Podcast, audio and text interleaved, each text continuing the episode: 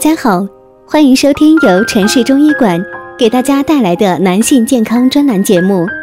如果大家在两性生理方面有什么问题，可以添加我们中医馆健康专家陈老师的微信号二五二六五六三二五免费咨询。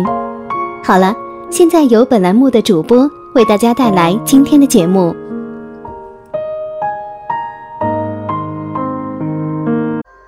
听众朋友们大家好，欢迎大家收听今天的节目。今天我们讲一下，一不小心成了快男就是肾虚吗？关于肾虚和补肾，很多人都有一些误区。比如有的人会觉得只有工作压力大，生活不规律的年轻人才需要补肾。其实并不是这样。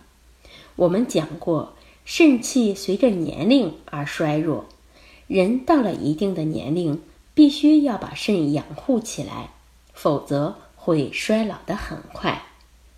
还有的朋友有性功能障碍，觉得自己就是肾虚了，其实也不一定是这样，因为造成性功能障碍的原因有很多，肾虚只是其中的一种。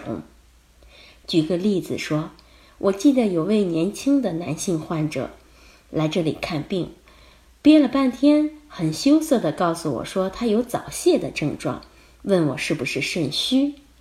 我给他看了一下，他不仅没有肾虚，反而肾很健康。那问题出在哪儿？我们深入地交谈了一会儿，才发现原来导致他出现早泄的原因在于他的心理。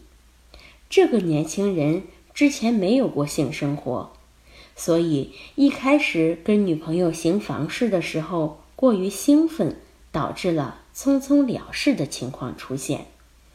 然后他的心理上发生了变化，越想持久就越不能持久，弄得女方觉得他身体有问题，这才来找我。其实这种情况呢，本质上来说是一种心理问题，谈不上心理疾病。